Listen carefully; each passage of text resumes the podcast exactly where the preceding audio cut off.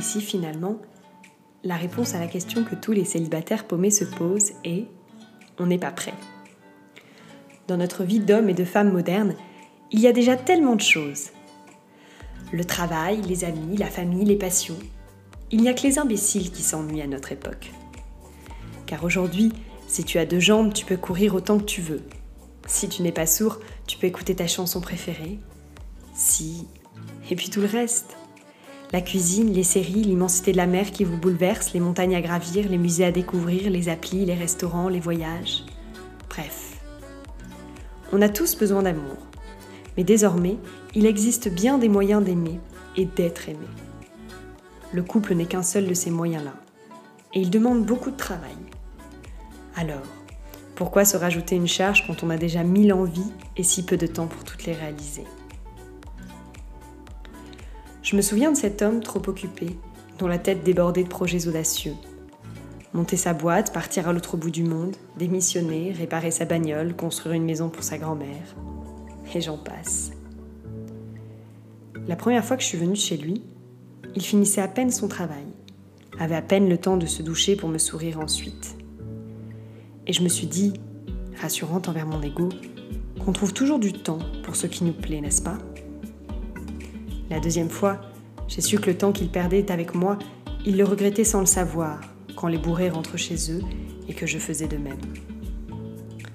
Enfin, la dernière fois que j'ai roulé à travers la ville pour retourner chez moi, j'ai compris que j'accusais le temps trop facilement. le problème, ce n'était pas lui. Le problème, c'est qu'il n'y avait pas de place dans la vie de cet homme pour une rencontre fortuite. Que ce soit moi ou une autre qu'il ne l'avoue pas ou qu'il en ait conscience. J'étais de trop. Alors, je n'ai pas demandé plus et je me suis enfuie sur les pointes des roues de mon vélo. Et si finalement, la réponse à la question que tous les célibataires paumés se posaient, on n'est pas prêt Peut-être que nous n'avons pas la place pour une rencontre dans nos vies actuelles. Je me souviens de cette femme trop occupée qui avait rempli sa vie pour que personne ne puisse jamais y rentrer. Je me souviens de cette femme trop occupée qui rêvait d'amour toute la nuit, en écrivait des romans et que le soleil chassait au matin la confiance de ses rêves. Je me souviens de cette jeune femme, terrifiée à l'idée de faire rentrer quelqu'un dans la moindre parcelle de son existence.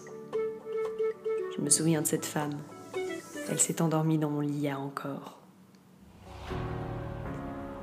Peut-être qu'il est temps de le reconnaître et d'accepter que les prochains mois, les prochaines années, je serai seule à réaliser mes projets et à avancer dans ma vie.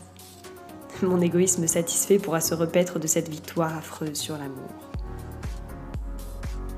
Et la coupe de champagne alors? Elles sont où les bulles qui montent et la réalité qui les fait vaciller?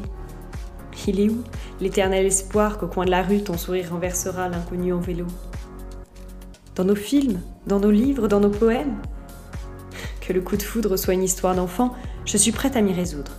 Mais cette rencontre impromptue qui mène à une discussion passionnante, elle, elle existe, non? Je n'ai pas rêvé, j'en suis sûre. Alors, on y croit ou on n'y croit plus à l'amour? J'imagine que vous savez quelle est ma réponse. L'amour, c'est une soirée au Nouvel An avec une coupe de champagne à minuit et le reste de la nuit pour découvrir les possibles.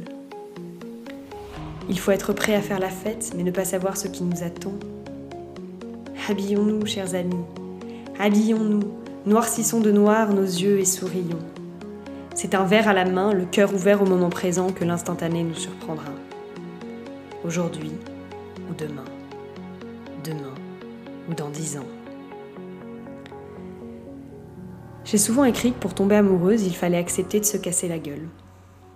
Aujourd'hui, je pense qu'il faut un peu plus qu'être casse-cou pour aimer. Il faut comprendre que toute bonne chose arrive en travaillant. Et que travailler, cela prend du temps. Et que bon Dieu, oui, l'amour, c'est une bonne chose. Et puis, que l'on soit prêt ou pas, que l'on y croit ou pas, à la fin, on aura tous une morale à tirer de l'amour. Si, si, celle que l'on dira au coin du feu aux petits-enfants ou aux chiens. La mienne sera sûrement C'était le bon temps, toutes ces bêtises. Alors, je raccroche. Le bon temps, c'est aujourd'hui. Alors j'y vais.